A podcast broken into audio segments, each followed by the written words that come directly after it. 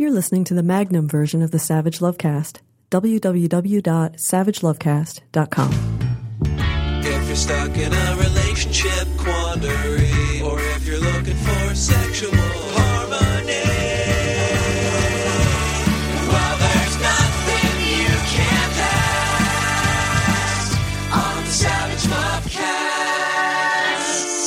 Two bits of good news to start out the show this week. Good news. You remember good news, right? First, yesterday, the Supreme Court struck down a Louisiana law that would have regulated abortion clinics out of existence in that state. And if the law had been upheld, similar laws would have been passed in other red states. It was a 5 4 decision with conservative Chief Justice John Roberts joining the four liberals in the majority. But make no mistake, a woman's right to choose, a woman's right to control her body, to decide when, if, and whether she wants to become a parent, still hangs by a thread. There are more abortion cases making their way toward the court because there are always abortion cases making their way toward the court because this is America and Canada got the French and Australia got the convicts and we got the Puritans and the short end of that stick. And consequently, the culture wars here are never going to end. By which I mean to say, don't get complacent. DGC. Nothing about the usually reliably anti choice Chief Justice's decision yesterday, in which he cited a legal technicality, not an epiphany. Nothing about his decision yesterday prevents him from voting with the conservatives to ban abortion in some other case. Which is why, even with three good recent decisions from the court on gay and trans employment protections, on the Dreamers program, and now on abortion, we can't get complacent. DGC.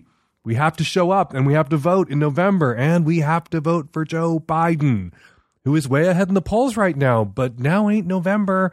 And even if he's 10 points up in November, we still got to vote or he won't win. And the Republicans, yeah, sensing they're going to lose this election, they're going to throw up as many barriers to voting as they can. So register now. Order your absentee ballot now. And if you have to go to the polls on election day in November, and you live in a red state or a swing state, and some of those red states are looking pretty swingy right now. Hey there, Texas. If you live in one of those states, be sure to bring a bottle of water and something to eat because you're probably going to be in that line for a long time. Still, good news. And with all the bad news coming at us lately, including the news that the European Union is going to ban Americans from entering the EU thanks to our lethally incompetent response to the coronavirus pandemic, with so much bad news coming at us lately, we have to take the good news where we can get it. Oh, and I know European vacations aren't high on anybody's priority list right now, but for those of us with loved ones overseas, it's not the beaches or the ruins we miss. Okay, one more item of good news to start the show. Two black gay men, New York City Councilman Richie Torres and progressive lawyer Mondaire Jones, they won their primary races for U.S. House seats in New York last week. Overwhelmingly, both are favorites to win in the general election in the fall, and they will become the first black gay members of Congress. Even sweeter, Richie Torres, who represents the Bronx on the New York City Council, he beat notorious homophobe Ruben Diaz Sr., former state senator, current member of the New York City Council, compared homosexuality to bestiality and accused gay people of running a nefarious conspiracy to control New York City. Diaz had greater name recognition and outpolled Torres early in the race, but Torres handed Diaz his ass. No homo, phobes, will be repping New York City in Congress next year. Congrats to both Torres and Jones for taking names, kicking ass, and making history. All right, coming up on today's show, tons of your cues, lots of my A's. On the micro and magnum editions of the Savage Lovecast, Brandon Woodard joins us. He's a state rep in Kansas, in the Kansas House. He joins us to talk all things Kansas. And on the magnum, superstar public health official Dr. Demetre Daskalakis joins us. He is the man behind New York City Health's response to the pandemic, all of their advice about how to navigate sex and having sex during this pandemic. He joins us to discuss everything New York City Health has been doing. And I'm very excited that I got to talk to him for today's show. He's on the Magnum. Again, the Magnum. You subscribe at savagelovecast.com. Twice as much show, more guests, no ads. Savagelovecast.com. We appreciate all of our Magnum subscribers so much. All that coming up on today's show. Hey man, I have a quarantine sex story for you. I decided to spend quarantine with my parents. They live in a rural small town and they're very conservative Christians. And when I got there, I matched with a guy on Tinder who was doing the exact same thing. After 14 days of knowing that we hadn't seen anyone else, we decided to meet up and we decided it was a really good fit for a regular, exclusive quarantine hookup scenario. We had nowhere to go, given that we're both staying with our parents, even though we're in our mid 30s. So we started hooking up in the back of my SUV on the regular. Uh, we would meet up by the lake, have a beer, hop in the back of my car, do our thing, and go our separate ways. And it was fantastic. And we felt like teenagers. I found myself at one point with a giant hickey on my neck that I had to hide from my conservative parents as I snuck around their house in my mid 30s. And it was just so fun to feel like a teenager again. Fun bonus we figured out that those handles that are in your car are great for getting leverage when you're riding someone on top in a confined space. A giant hickey? Yeah, you are doing it like teenagers more than just doing it in the car. Hickeys are something you outgrow or you move those bruises elsewhere, more interesting places on the body than the neck. Thank you for calling and sharing your quarantine sex story. We welcome people to call in and share their quarantine sex stories, how you're making it work, how you're passing this time.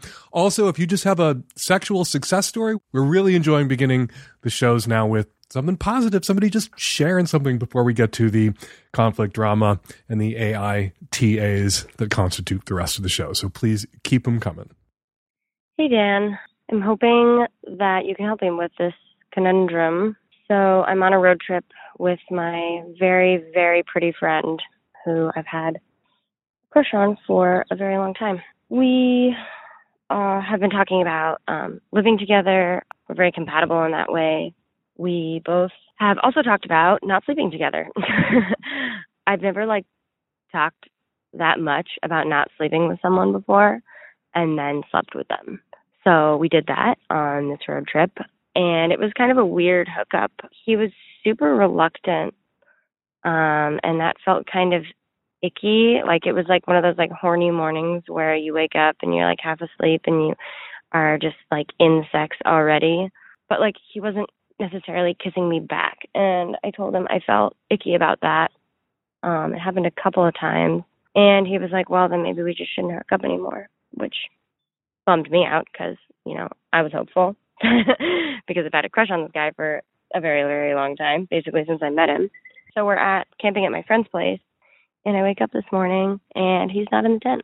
He's sleeping with my friend.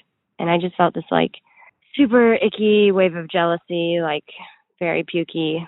And yeah, I just wanted to ask you how to get over this jealousy and how to stop like holding out hope for us to get together. Like I don't even really want to date him. I just want to like be fucked by him in this like passionate and beautiful way that I know he's capable of that I feel like I didn't really get to see, which kind of makes me feel like I got unscrewed in a way. She was super reluctant. I fucked her anyway. She wasn't kissing me back. She didn't seem terribly enthusiastic. I fucked her anyway. If we reversed the genders on this call, everyone's heads would now be exploding. And my head is exploding a little bit. Recognizing that, you know, if the genders were reversed, there's an implicit threat of male violence, that the woman is sometimes, you know, deferring to the man, not wanting to say no directly, afraid that the man would escalate to physical violence if she said no. And some women will have sex that they don't want to have because they fear worse. This dude is having sex with you at your insistence that he does not want to have. And the fact that you have a crush on him and you would like to have sex with him and you would like him to make love to you passionately in a way that you know he's capable of, even though that is not how he makes love to you because it's not what he's interested in from you. He's not interested in you sexually or romantically, is not okay. This is incredibly fucked up. There isn't the implicit threat of male violence. There is, though, a consent violation here, a refusal on your part to read his body language, read his reluctance, and withdraw. I don't mean take his dick out of you. I mean, stop expecting him to have sex with you. Withdraw from any sort of sexual expectations. The dude does not want to fuck you. The dude is not attracted to you. I don't know why he's fucking you anyway. I don't know why he's hanging out with you when you're putting him under this pressure to be sexual with you. And rather than just saying no, maybe he's one of those people who has a hard time saying no to people. I'm actually one of those people who has a hard time saying no to people sometimes. Maybe he's just giving you a little bit and hoping you get off his back and his dick. But it's never going to be satisfying sex, and you're always going to feel bad about it because you should feel bad about it because what you're doing is kind of bad, whether your intents are bad, whether you have the self awareness to realize what you're doing is bad, it's bad. And the last thing you should do is live with this guy who's going to make you unhappy. He's going to date and fuck other women that he's excited about dating and fucking. He's not excited about dating and fucking you. He has made that clear. Stop wasting your time and your pussy on him and resolve in the future that when you're with someone who seems super reluctant, that is not enthusiastic consent. When you're with somebody who doesn't really want to kiss you back and you're fucking them anyway, that is not enthusiastic consent. That is not sex that you should be having. It's certainly not sex that they want to be having. And in the moment, maybe you'll go for it because you're horny and it's the morning or whatever your rationalizations were. But after the fact, you're going to feel bad about it, and you should, and they're going to feel bad about it. They felt bad about it when it started. Don't fuck this guy. Don't live with this guy. Process your feelings of jealousy on your own. We all, we don't get everything or everyone we want. And this guy, you can want him, but he doesn't want you back.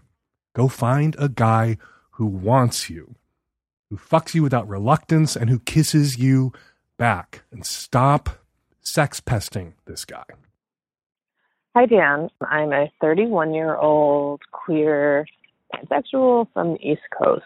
Um, I am married uh, also to a queer pansexual man. We have been married for almost three years.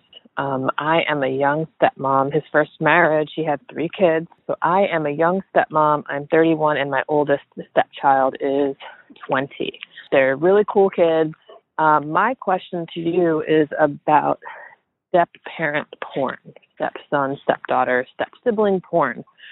I initially was like, this is just so awkward and uncomfortable, and I get transgressive thoughts and how they can be erotic, but as a step parent now, I'm like, okay, no, hands down, big fat, all capitals, nope, never going to watch that.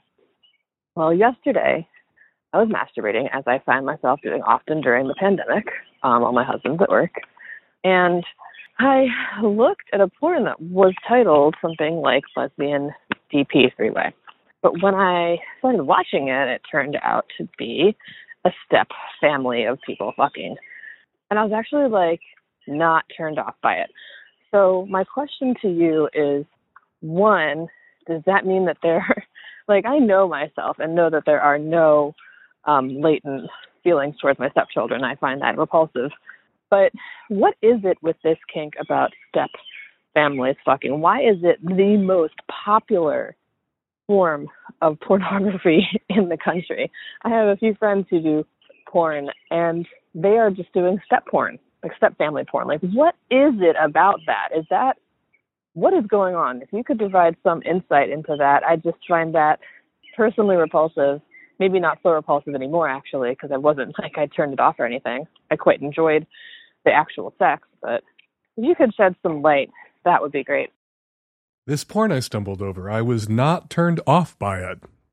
Kind of odd way of saying the porn you stumbled over turned your crank, and it turned your crank because it's transgressive and it's taboo, and in a way that oh, that step parent, step child genre of porn allows for transgression and taboo to really soak into what is otherwise of usually vanilla missionary heterosexual standard off the shelf sexual activities encounter. But adding that veneer of these are step parents and step children perhaps very close in age. Sometimes it's the much younger stepmother and the stepson or stepdaughter who's much closer to her age than her husband their biological father. It just takes all of this basically normal heterosexual sexual activity and makes it really fucking freaky and awful and there's something about that freaky awfulness that gets people's blood pumping in a way that is at once easy to understand. The porn turns you on because it's transgressive in a way that's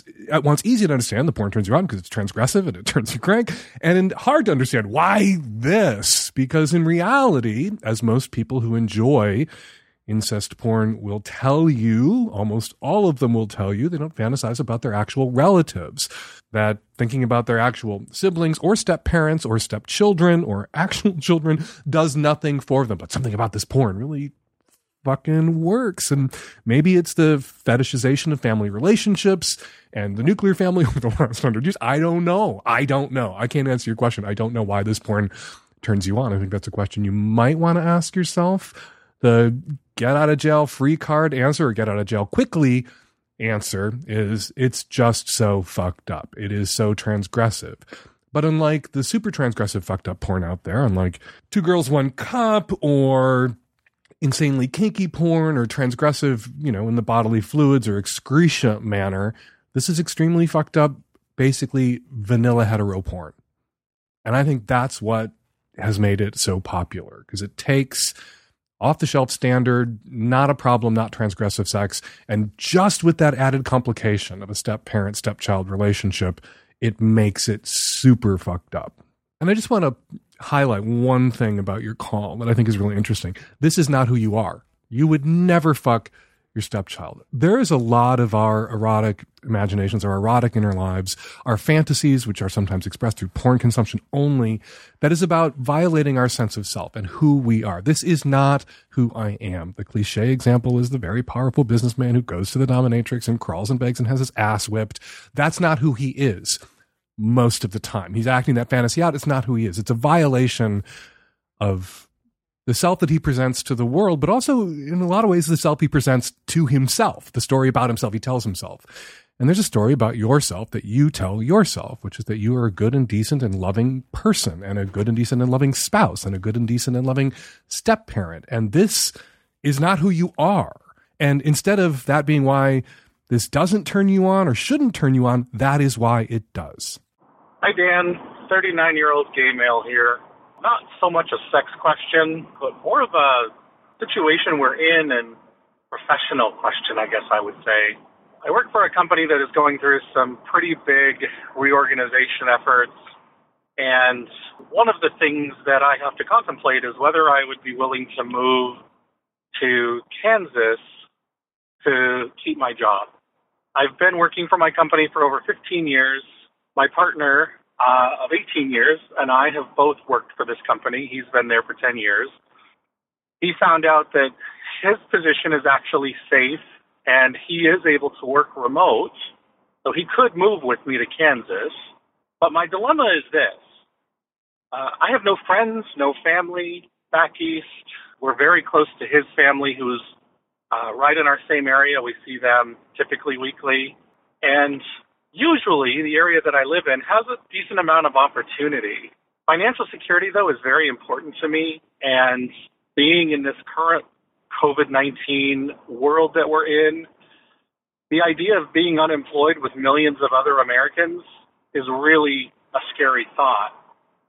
And the idea of moving to Kansas is an equally scary thought.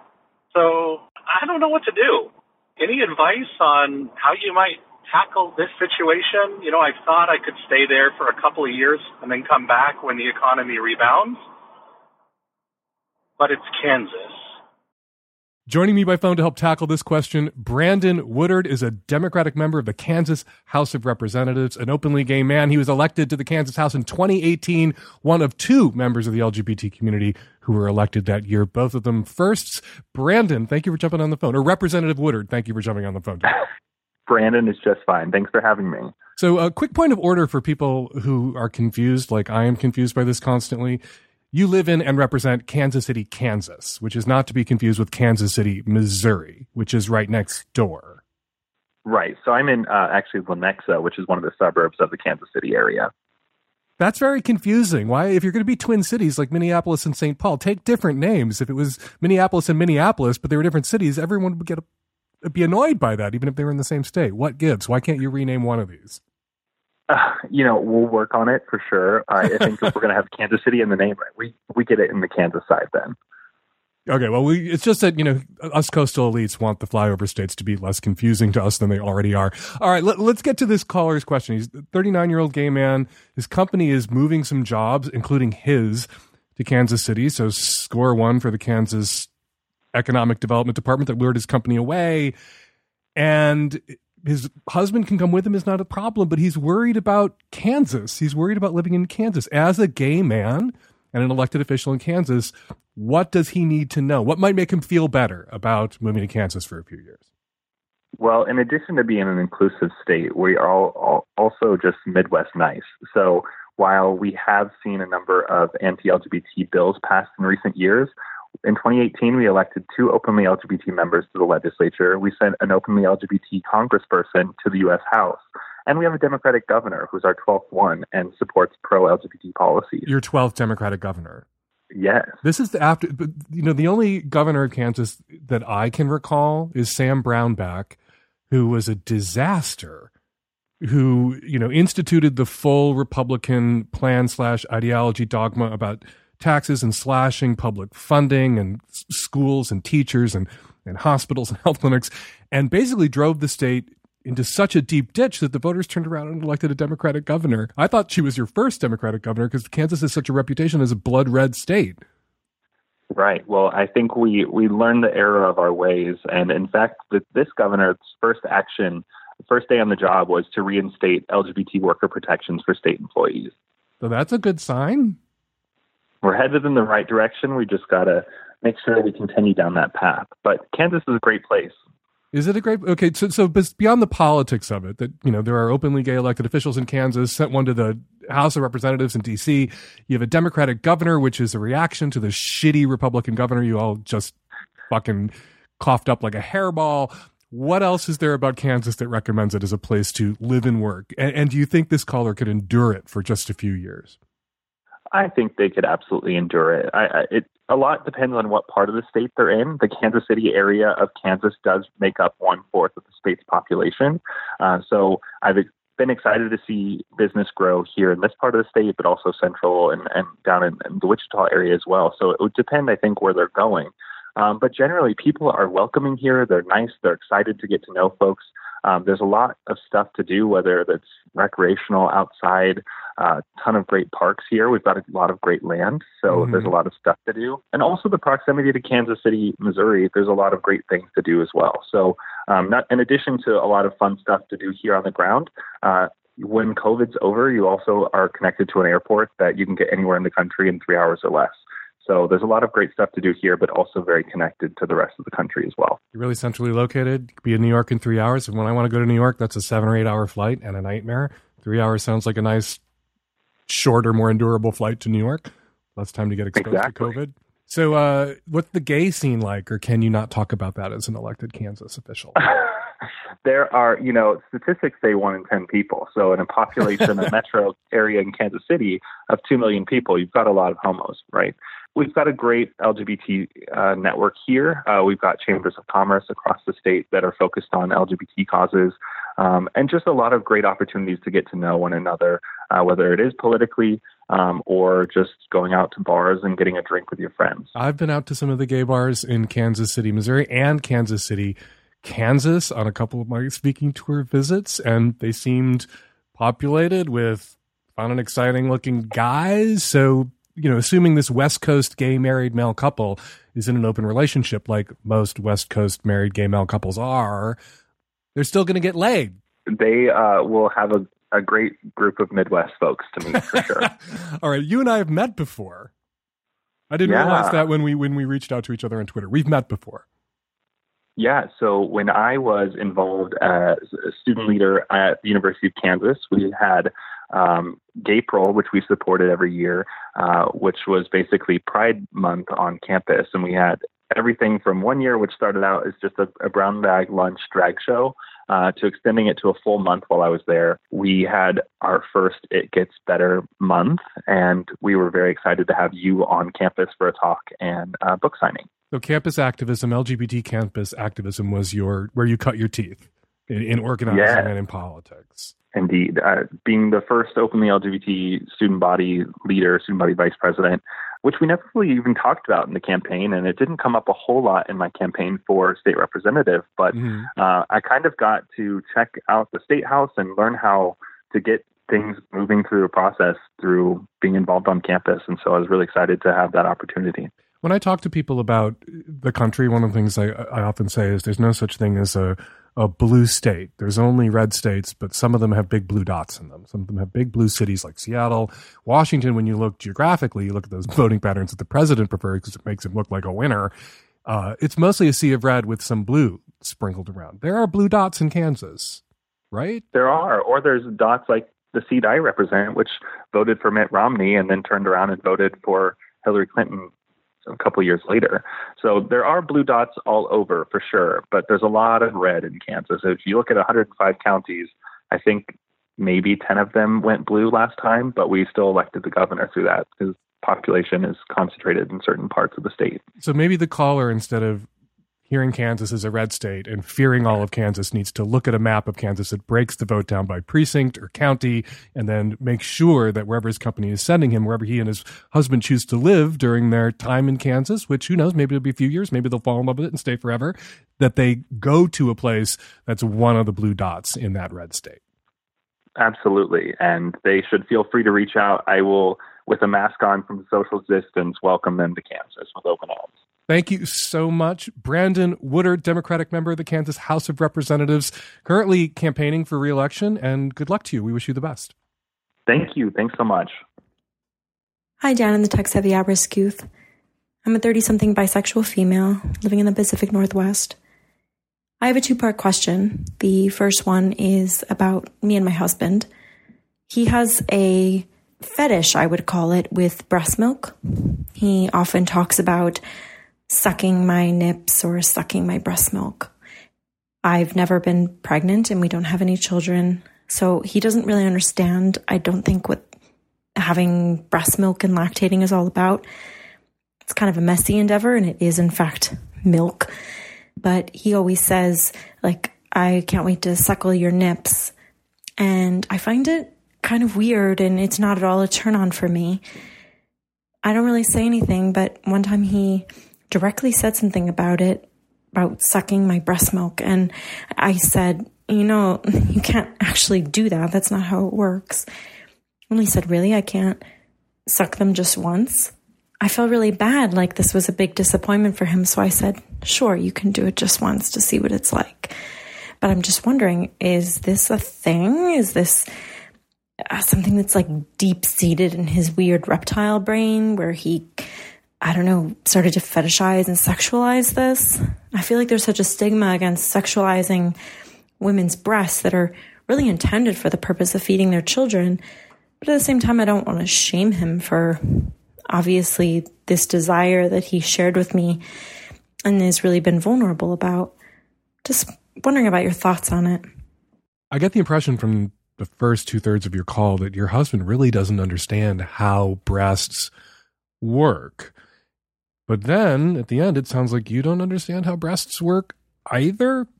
First of all, breasts are sexualized. And while it's stigmatized and should be stigmatized to make women feel uncomfortable about their breasts or stare at women's breasts, people are attracted to these secondary sex characteristics like you know muscles on a dude breasts on a woman and there are a lot of evolutionary biologists who theorize that uh, breasts became larger and more prominent as a you know, selected for mating advantage over time as we began to walk upright. And instead of showing each other our big round asses, we started showing each other our breasts. And women who had, you know, prominent breasts that looked a little bit like asses were preferred partners. And over tens of thousands of years or millions of years of humanoid evolution, boobs and sexualized boobs.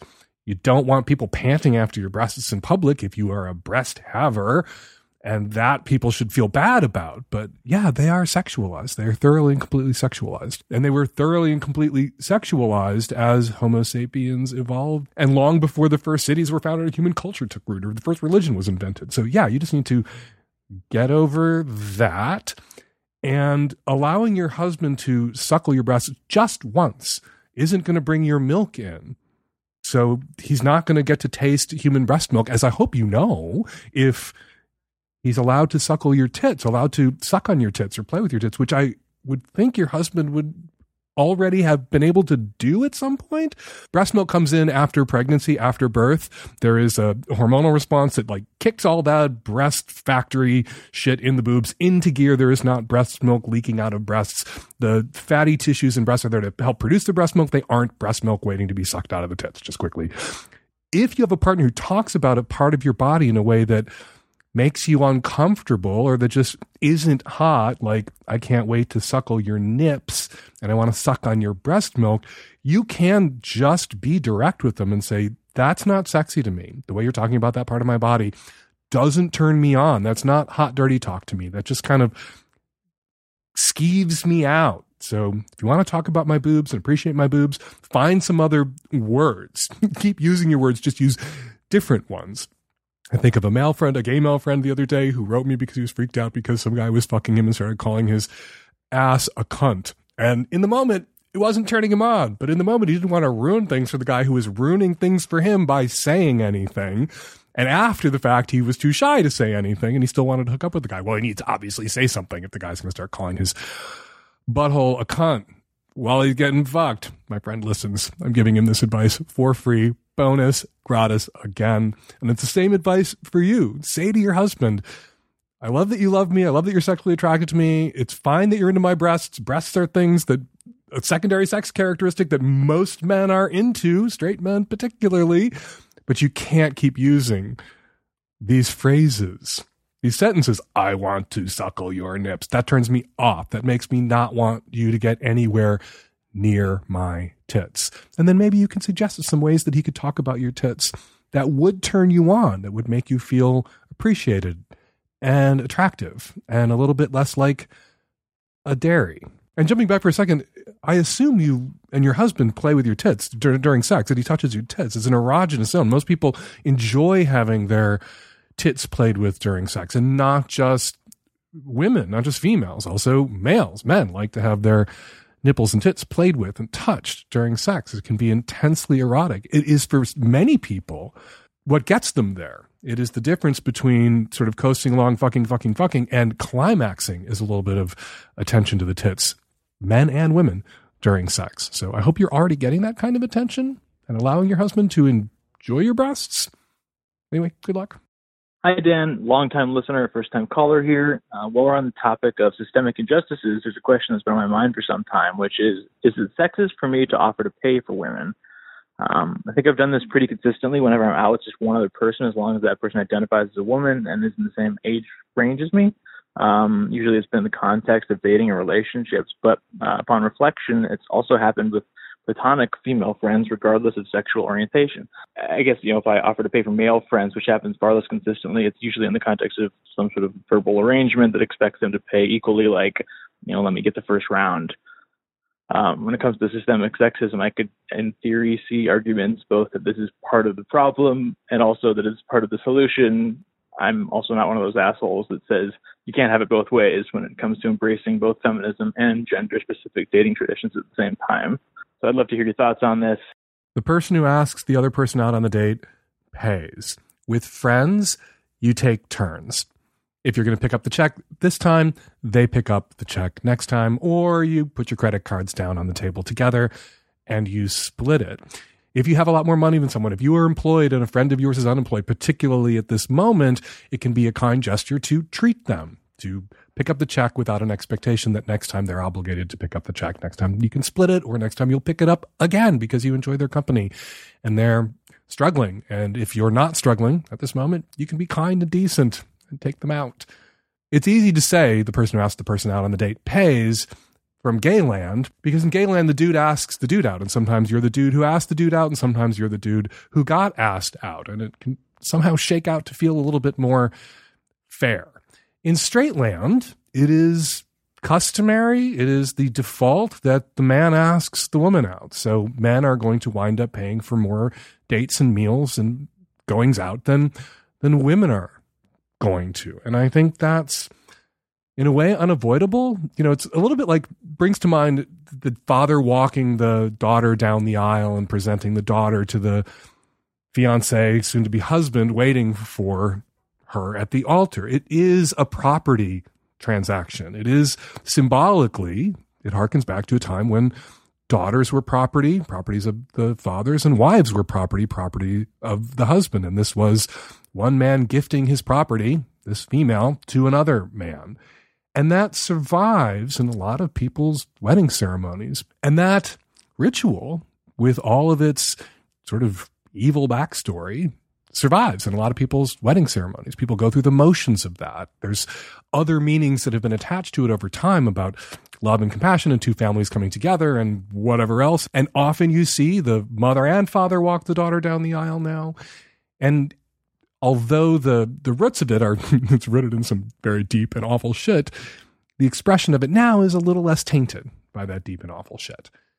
I think the same can be said of the sort of gender imbalance in who asks who out for a date and who pays. It is rooted in some you know, gendered shit that a lot of people have moved past, but it is a formality, an expectation. Women, for the most part, don't ask men out. If men wait around for women to ask them out, they're not going to get asked out, which gives women fewer opportunities to be the person who asked the person out and therefore is the person who will pay. And so, yeah, suck it up. Put that credit card on the table. Pay for your dates.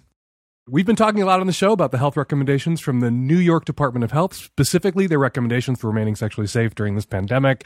For those of us who are old enough to remember the vague and opaque and often deeply unhelpful recommendations we got from health departments at the start of the AIDS epidemic, or for younger people, what passes for health recommendations in most sex ed programs, including quote unquote good ones, the recommendations from New York City Health have been surprisingly frank and sex positive and joining us by phone is the man behind those recommendations, Dr. Demetre Daskalakis. Did I get your name right? Did I pronounce that correctly? You did. Oh, thank God. Perfect.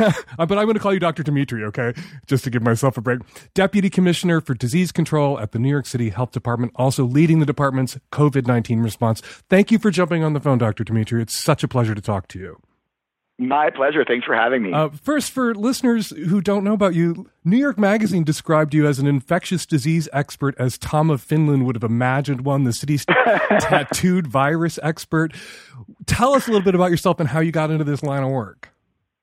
Well, so um, it's, it was a, it was one of my favorite uh, descriptors of my of, of I guess me ever, but it was pretty fun. Um, I actually got into doing uh, infectious diseases uh, because of HIV. So um, you know, I, I uh, moved to New York City in 1991, and it was the bad old days of HIV, and I was in college and worked a lot in that space ultimately decided to become an HIV doctor. And the way to do that back then was to be an infectious disease doctor. And so I went through that pathway and then have landed happily at the Department of Health. Well, I'm so thrilled to talk to you because, and I think I speak for almost everyone out there, particularly like 30 years ago, top of the AIDS epidemic. Uh, you would talk to sex educators, and the impression you would get is this is not a person who has ever had sex. Right. And that is not the impression no. one gets talking with you or, or reading about you. You are a sex habit. No, I I I enjoy a very healthy sex life, so I'm not scared of talking about sex. Even now during the pandemic, you're enjoying a healthy sex life. Even now during the pandemic. I mean, I think I think you know the, you you've referenced the AIDS epidemic, and, and you know I think you know I, I I sort of listened to my infectious disease history and sort of my my infectious disease sort of like advocates who've come before me, and you know. uh when HIV hit, um, there was no one who really understood how to have sex during that epidemic until members of the community, Michael Callen, as an example. Michael Callen, how to have sex during an epidemic. Uh, during a plague, um, yeah, he was a huge influence on me. Uh, I read his book. I met him and thought he was me too. Me, that's exactly it. So I was, I was, you know, sitting uh, at the Department of Health during the beginning of the COVID pandemic, and was uh, talking with my head of STI, Susan Blank, and my head of HIV, uh, Oni Blackstock, who I supervise. And I said, we need to sort of create something about, say, about, about, you know, hooking up and sex uh, in the context of the pandemic. And like the reference document was the Michael Callen document to say, like, you know, how to how to have sex during a, uh, an epidemic, one approach. And so I said, you know, let's do sex in the time of COVID. And so I feel like public health, good public health learns from its history. And I think that the history of the HIV epidemic, where there was a lot of silence from public health, didn't really help anything and probably propagated disease. And so, uh, like flipping the story, um, you know, really taking a cue from the HIV epidemic and creating a document that is like, as I think, almost as frank and and inspired by the fetish community as their document was. Mhm. I think is pretty great. So, you know, the attitude that that I recall at the beginning of the HIV epidemic, I came out in 1980, and so kind of right into the wood chipper a, a couple years later. And there's been something about this pandemic that has been for me like reliving 1981 to 1986 in four months, and it's you mm-hmm. know dredged up a lot of painful memories. But one of the things that I remember was the attitude from a lot of public health officials officials was why can't these people just not have sex? Stop having sex. And a lot of gay men did stop having sex at the beginning of the epidemic and then we figured it out because people need to have sex. People need to have intimacy.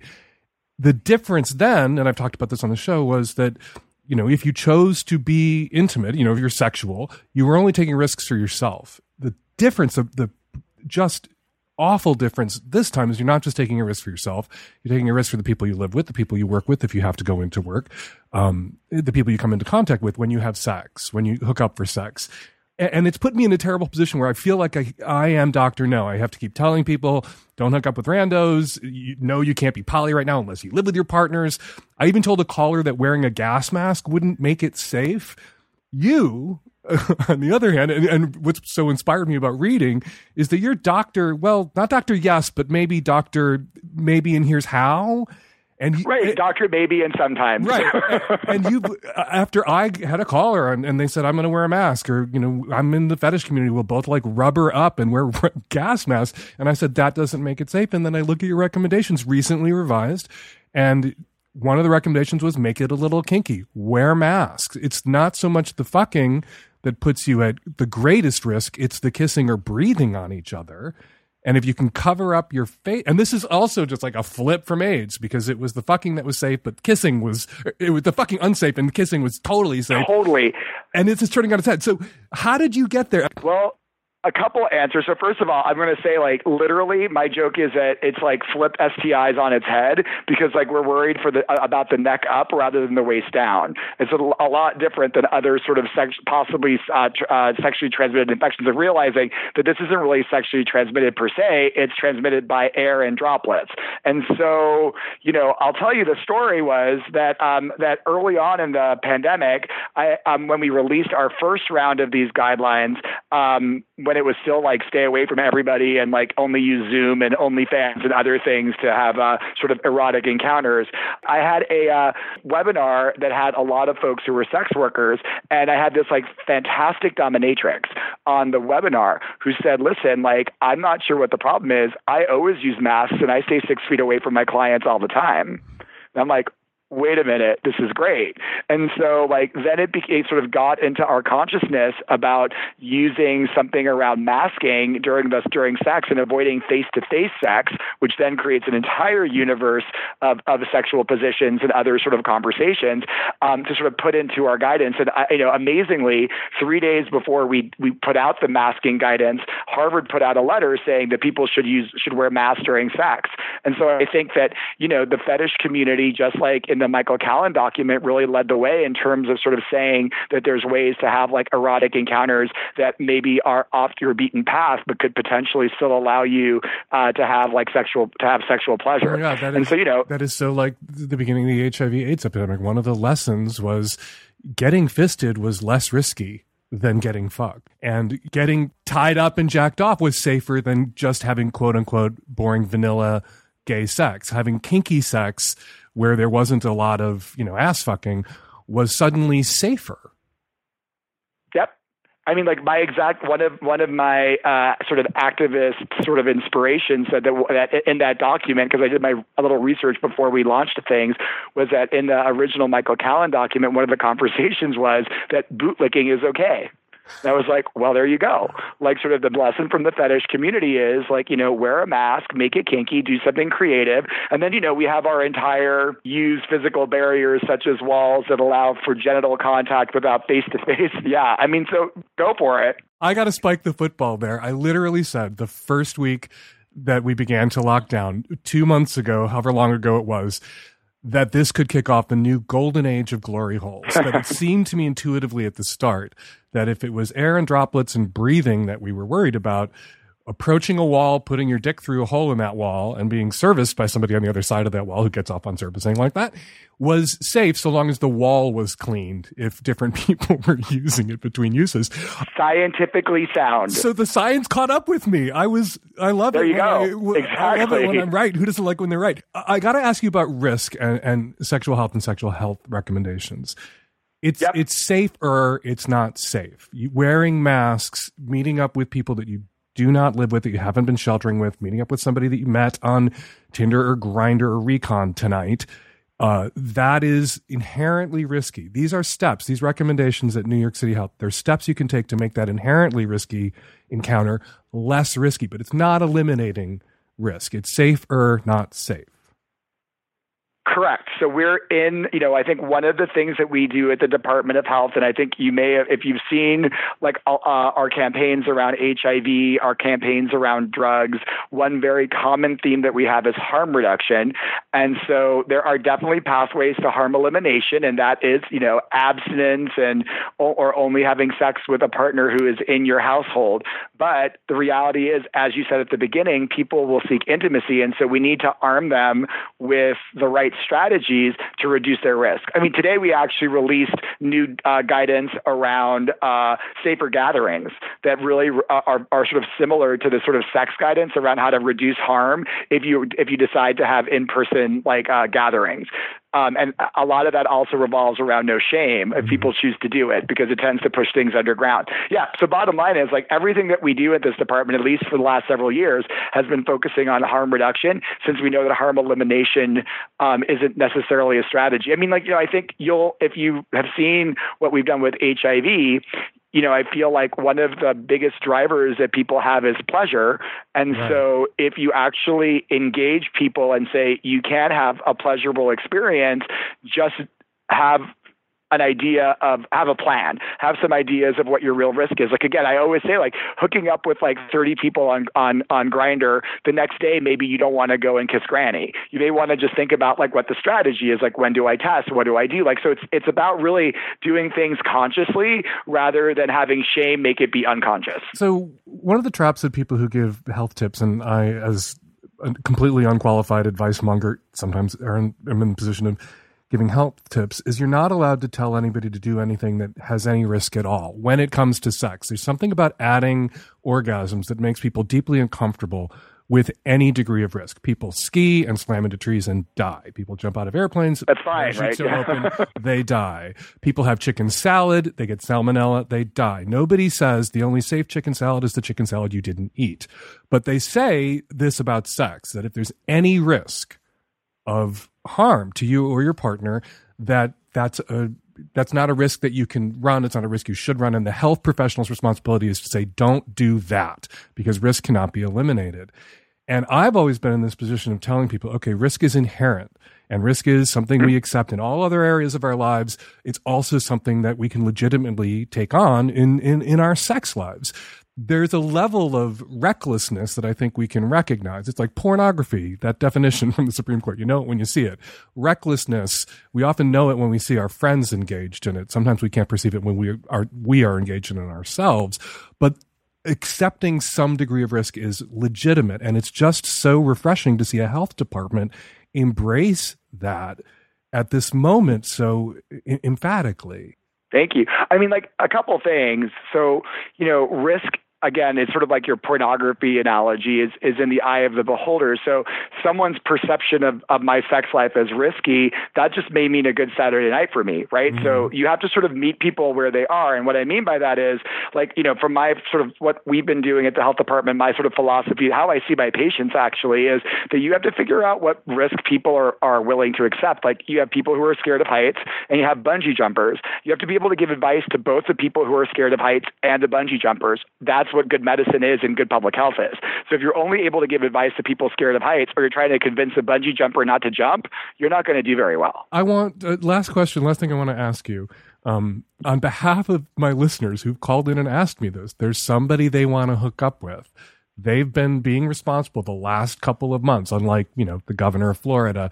They've been being responsible, doing what they can to flatten the curve, uh, being safe. But now, you know, they they haven't had sex for months and people are coming to me. I haven't had sex for months. There's this person and they want my permission to, to go have sex with that person. And I can give them my permission, but it's not risk free. And the risk isn't yours alone. The risk is something that you're shouldering sometimes on behalf of the other people you live with. What would your advice be to this person who, you know, two months, no sex, three months, no sex? There's somebody they've been talking to. They want to get together. Practical, the harm reduction strategy for them during that encounter. So I would start exactly how you started, which is that the like the, to completely avoid risk rather than to you know reduce it or mitigate it. It's you know try to still like steer clear. But if you choose to hook up with someone, then a couple of things. A, talk about COVID. So again, like though it's not perfect, people who've had COVID previously diagnosed by a uh, by a viral detection test or a diagnostic test, that's a nose or spit test, um, their chances of of, uh, of if they are done with their infection that's 10 days after their symptoms started and uh, at least 72 hours without a fever, the chance that they can transmit is very low. And then they probably are also less likely to um, get reinfected. So that's one reality. Antibody tests, pretty much useless. Don't use those really to make decisions about your sex life or anything. They're not very good overall. Um, so I would say that you'd have to A, talk about COVID, um, also navigate what you will and won't do. Like the best thing about like the digital age is that you can like go on Scruff or Grindr or Tinder or whatever and just, you know, really pre-screen the people that you're going to have sex with to see if like if they're if they're able to have these conversations and tell you something. So I would say that, you know, if you're going to do it, like go in there consciously, think about wearing a mask with sex, think about ways to sort of not have like face-to-face interactions and then frankly, like if you do this a bunch or have like a lot of activity, think about putting yourself like uh, you know getting tested uh, fairly regularly to see if you have uh, uh, COVID 19, like, especially if you're around people who are potentially higher risk. So that's over 65 years of age or other underlying conditions. So it's really like being conscious about like what you're doing and understanding what level of risk you are willing to accept for yourself and how you can prevent risk for others by using, you know, appropriate personal protective equipment as well as how you can use like testing as well as distance. So again, like if you're going to hook up, you don't want to go see granny the next week. Like you want to either like see what happens for 5 or 6 days, maybe get a test, ideally like avoid interacting with people who may be at higher risk for at least like 10 to 14 days. So you can do this, just realize that you maybe you just have to sort of make plans uh, to protect yourself and others. And one of those plans can be to lick his boots, not his face. There you go. Boots are fine. and wear a mask during that encounter. Still there is risk. There is risk and no face. And again, there's ways to have sex without it being face to face. Zoom, you know, that was the thing that blew my mind at the the very beginning was watching everybody say, you know, the, the culture that had said anybody who you know gets online, swaps sex messages or dirty videos, or goes onto a chat room and gets naked and masturbates is running a terrible risk. And suddenly that turned on its head. That was the terribly unrisky option. All of New York City. yes, yeah, yes. indeed. Virus has been found in feces, so one of the recommendations is don't eat ass. But there is sort of inconclusive evidence about semen that Mm-hmm. It's been found in these very small studies, very small samples. They don't know if there's enough of it in semen for it to be a, a risk of exposure. What's the current recommendation about? Yeah, the virus can be found in lots of places. Bottom line is coronaviruses are not uh, efficiently transmitted through sexual like through through sexual fluids. So you know, I would say again, it's all about harm reduction. We believe that that uh, semen is probably very, very, very low risk. Vaginal secretions, there's been no coronavirus identified. And in terms of rimming, um, you know, I think that there that the theoretical risk is there, but uh, in terms of a harm reduction strategy, I would probably say um, rim over kiss. How's that? Stick to the lower end of the gastrointestinal tract, and there you will you be go. fine. And if you've been working hard on the other side of that glory hole, blowing someone, and they're about to shoot that load, the risk is minimal if you want to go ahead and swallow that load. That's the advice. And there you have it. Yes. Dr. Demetre, thank you so much for jumping on the phone. Thank you for your sex positivity and your realism. This was a really helpful conversation. I think a lot of my listeners are going to benefit from it. Thanks for having me. It was a great pleasure. Thank you. What's up, Dan? So, I've been like dating this cutie. We've been core core dating. So, we have been going on bike rides and hanging out in parks and doing like socially distanced stuff. And I've had a crush on him for quite some time, and he lives real close to me. And I really would like to make out with his face. And I'm just trying to weigh out the options and see how much um, harm that would be doing me, like versus how small the risk is. So he has a small contained circle of people that he sees, like his immediate household and then a couple close friends. But he goes to the protest, which proud of him, also possibly putting him at more risk going there. So anyways, I'm just wondering what I should do. Like homeboy gets tested for COVID and apparently he doesn't have it, but and I don't know, like maybe he goes to another protest and then I don't feel comfortable after he's exposed himself again. So I'm just wondering, like, when can we make out with people again? It's honestly like less about having sex. I just like really am trying to smooch. So, um, is there hope, Dan? All right, you just heard Dr. Demetre from NYC Health talking about risk and talking about harm reduction strategies for people who want to hook up with people that they do not live with. Props to you, caller, for going on these socially distanced dates, going for bike rides, going for walks, hopefully wearing your masks. Now what? You want to, you say you just want to make out with this guy, that small, low risk activity, kissing. Well, that was a low risk activity when we were worried about as, and we were still worried about, many of us need to still be worried about HIV. The HIV virus cannot be transmitted through kissing. So kissing was safe, but this virus is different. Droplets in the air, pe- people exhaling, that is how this virus spreads. So kissing is more dangerous. You know, eating this guy's face is more dangerous, as Dr. Demetre just pointed out, than eating his ass would be.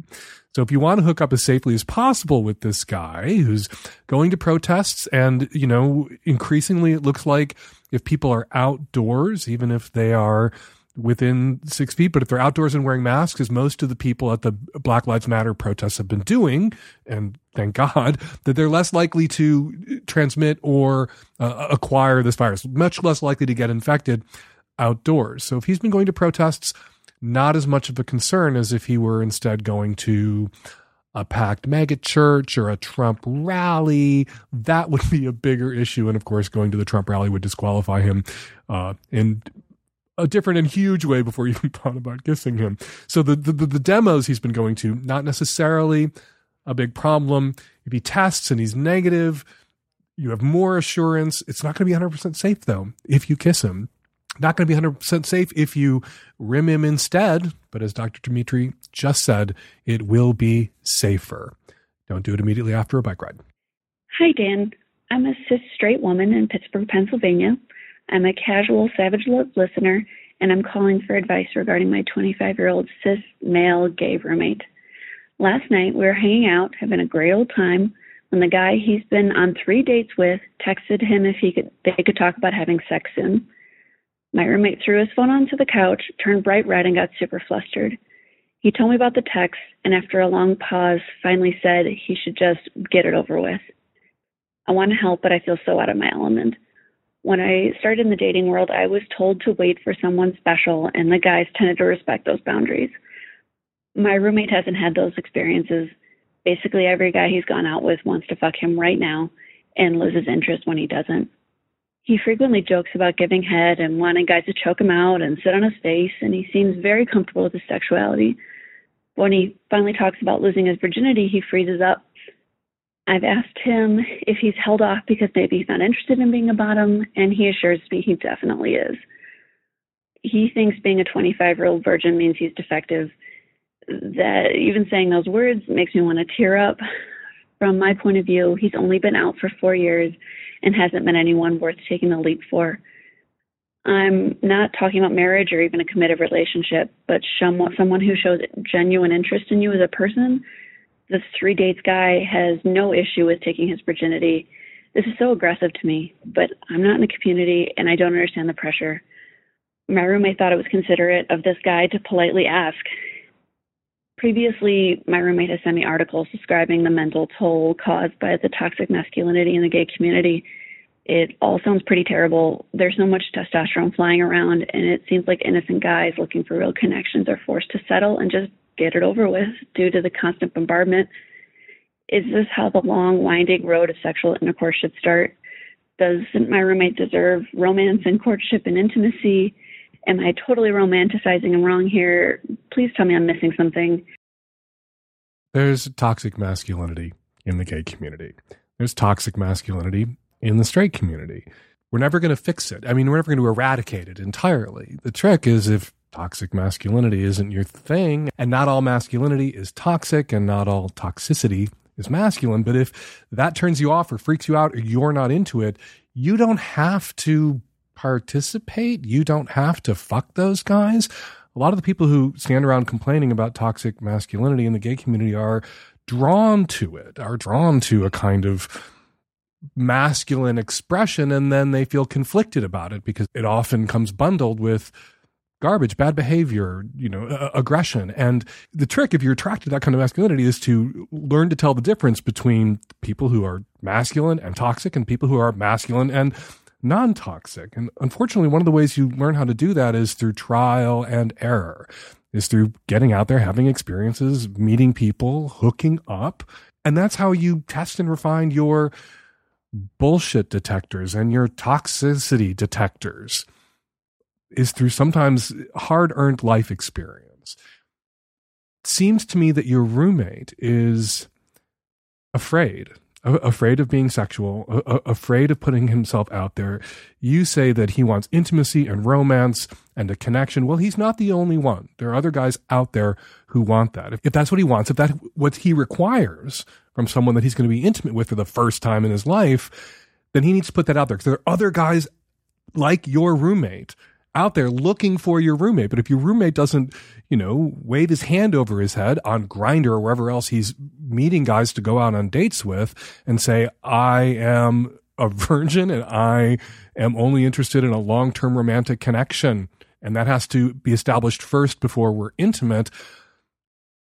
Then he's not giving guys who want what he wants and wants who he is a chance to, to, to, to find him. He's not identifying himself to the guys who are the right guys for him.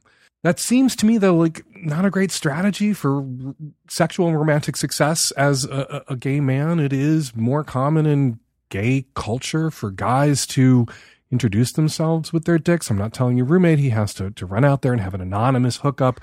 I'm telling your roommate that there is an expectation that, you know, at, at least by three or four dates in, there will have been some sexual intimacy. That doesn't necessarily mean that he's got to be ready to have his ass fucked on date number four. Some sexual intimacy, some testing of whether there's chemistry and a, a sexual and erotic connection. That can just mean making out. That can just mean masturbating together. Now, one of the advantages I've always said that we have in Gayland, uh, the four magic words, the question that begins every male male same sex encounter the first time these two guys get together it's almost invariable if it wasn't established through like hanky codes back in the day or through just blurting everything out in DMs on Grindr. If it wasn't established what you're interested in at the outset, you know, when you're first going to hook up, one of you has to look at the other, and often both people will say this exact same time. What are you into? And at that moment, you can rule anything in and rule anything out at that moment you can say i'm not into anal or i'm not into anal right away at that moment you can say i'm I would just like to make out and maybe we could masturbate together, get to know each other better, and take this thing slowly and by steps. And most gay men are fine with that. And if your roommate tells somebody, I'm not into this, this, this, but I might be up for this, and the other person says, Well, I have to have anal or I'm not going to bother. Well, the guy's identified himself as someone that your roommate doesn't want to fuck with, shouldn't waste his time on, is the wrong guy for him because that guy's going to pressure him to do more than he's comfortable doing, at least initially. So I feel like if, you know, your roommate had called and I could have called him back, that his fear may be related to it's all or nothing, that he has to do everything that he saw in Hump with another guy, or he has to, you know, keep his clothes on and remain a virgin. And that's not true. That there are degrees of intimacy and, and sexual expression that carry with it degrees of uh, uh, physical and emotional risk and complication. And he can keep it simple and keep it small at the outset.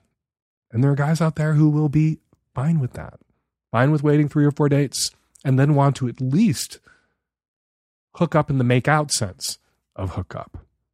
And your roommate is free to end the encounter at any moment when he begins to feel uncomfortable, free to get up and go, free to pull his pants up, if indeed he has even pulled his pants down. I have seen ads on Grindr and other places where people have said, I just only only interested in making out. And they get play. People are interested in just making out. I think I would tell your roommate if he was my roommate, do that. Find a guy who just wants to roll around and make out. See how that feels. And then see if it goes somewhere. And I just want to quickly here at the end reject this the the implicit assertion here that gay men just aren't interested in romance or connection. Gay men are. Some gay men define romance and connection differently. It's possible to have a romantic connected encounter with someone in one night that you're never going to see again over a weekend or for a lifetime. But a lot of the guys out there who are hooking up, who are having anonymous or random sex, are open to and looking for a long term romantic connection. And many gay men find those long term romantic connections through hookups, through what had initially been just a, a one off, but there was a spark there. There was a connection there. And then they hooked up again, and then they hooked up again. In my experience, including my own personal experience, the best long term relationships were one night stands that stood. You had a one night stand, and then you had a one night stand again, and then you had a one night stand again, and before you knew it, you were living together. It can work that way. So your roommate shouldn't think that hooking up, having a one time encounter with somebody he feels good about, means he's not interested in romance, or that isn't possibly a romance. Because you never know. I've met gay married couples with kids who met in bathhouses, who met in dungeons, who met on Grindr because they wanted to get a blowjob on a business trip and they clicked. Anything is possible.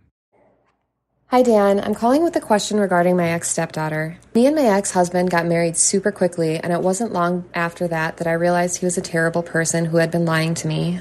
Fast forward, we have an eight month old daughter.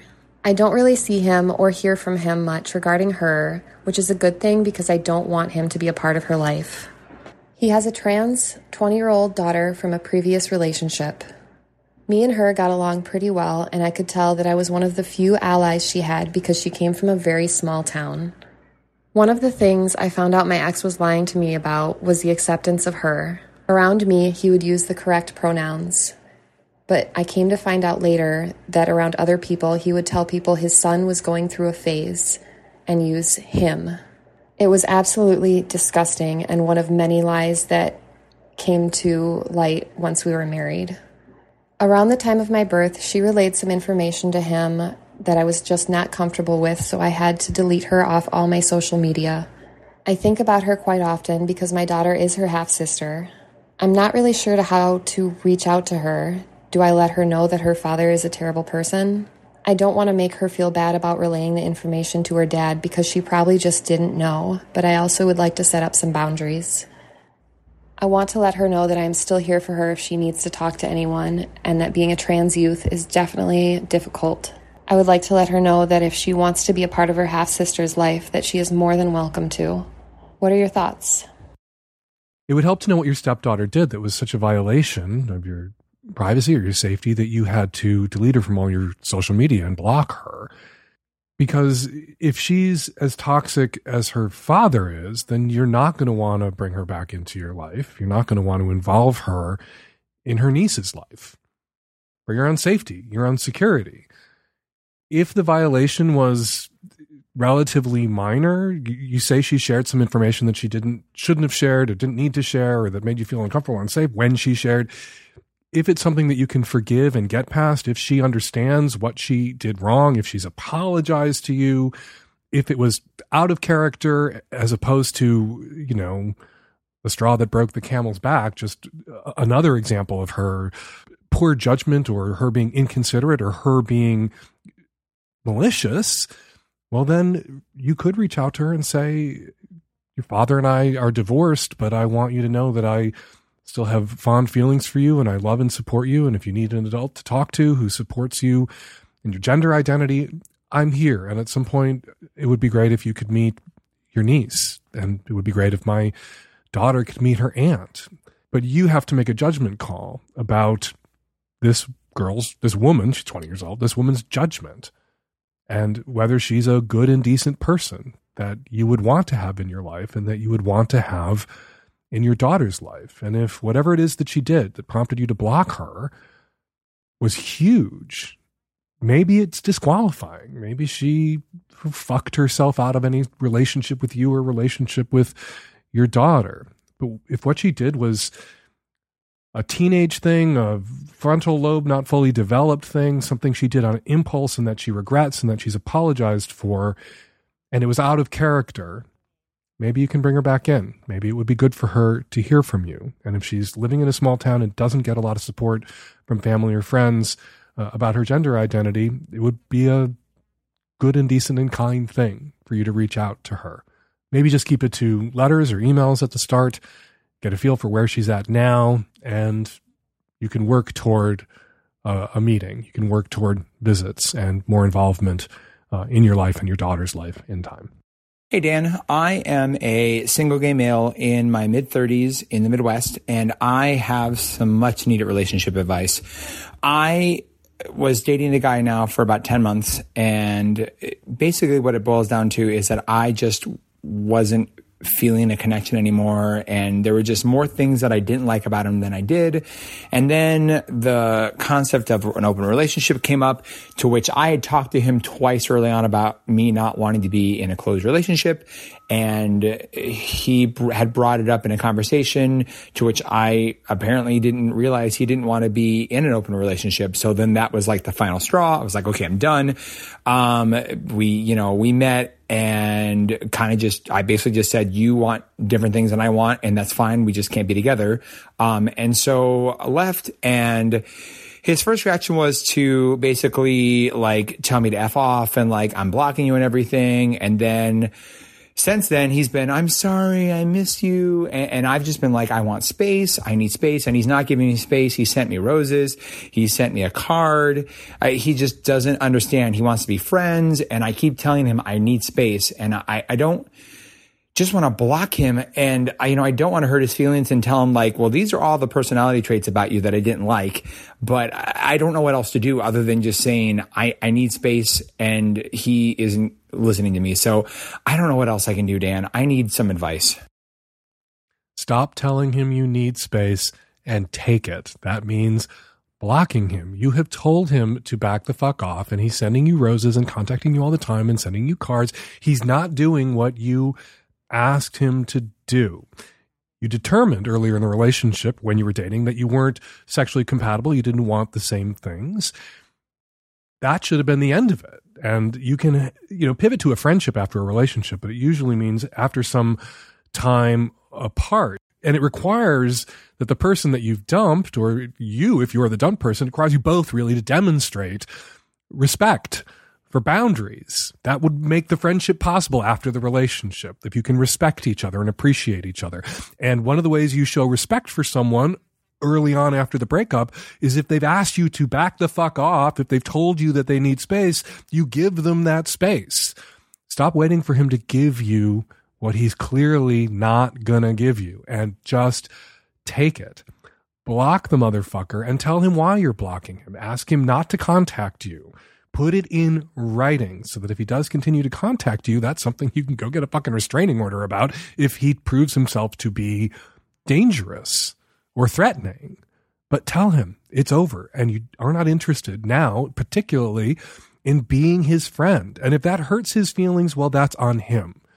You may have been able to salvage a friendship. You may have been able to be his friend down the road if you've been able to respect your boundaries and you're very simple and common request when a relationship ends for space and time away from each other before you circle back and try to have a friendship. So fuck this guy. He's making you feel uncomfortable and you're sitting there worried about hurting his feelings.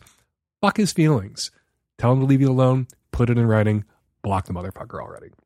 All right, before we get to your response calls, let's read your tweets. First up, Uncle Jody, craft beer drinker, tweeted to all of his followers that he was listening to the Savage Love cast. Thank you, Uncle Joe, for the shout out. All right, Ari Evangelista tweets, I tried to Google cut queen humiliation pig, but was not successful. But now I know all the cuts you can get out of a single hog. Laughing through the tears emoji. We took a call recently from a woman who described herself as a cuck queen, not a cut queen. A cuck queen. A cuckold, of course, is a man who gets off on the humiliation of watching his wife or girlfriend get fucked by another man. A man who gets off on watching his husband or boyfriend get fucked by another man, also a cuckold. But a woman who likes to watch her partner get with someone else is known as a cuck queen. I think it's a little like actor, actress, or waiter, waitress. It's not a term that needs to be gendered. So I support going with cuckold, cuck for short, to mean just anyone who gets off on being humiliated, watching their partner get fucked by someone else. Becca Wagner tweets when at Fake Dan Savage answers your question on the Savage Lovecast and says exactly what you were hoping to hear. Three clap, clap, clap emojis. All right. Not everyone can say the same. Some callers don't get the answers they were hoping for. But it is often the case that when people who call into shows like mine or send letters to advice columnists like me, they already know what they need to do and just want someone else to tell them to do it. And I'm always happy to be that guy. And finally, UK refugee tweets, after a pretty crappy day, so good to hit play on Savage Lovecast and feel the theme tune soothe, excite, and wrap me in a familiar feeling of rationality and honesty. Thanks at Fake Dan Savage. You are welcome at UK Refugee. All right, if you want me to read your tweet on an upcoming episode of the Savage Lovecast, be sure to use the hashtag Savage Lovecast. And now your response calls. Hi, Dan. I'm calling in response to the caller that is fucking this guy who has a gorgeous dick but is sort of racist and sexist. And I noticed that you mentioned that he's from Middle East. So I'm gathering he's an immigrant. And I want to say, as an immigrant myself, that the cultural barrier is a lot bigger than many people understand. So we come to this country and our understanding of the culture and our language, like our choice of words, is vastly shaped by Hollywood and the pop culture that America exports. And it's very sexist, it's very racist. And by just coming here and, you know, getting a job, maybe even going to school doesn't miraculously make you uh, accultured.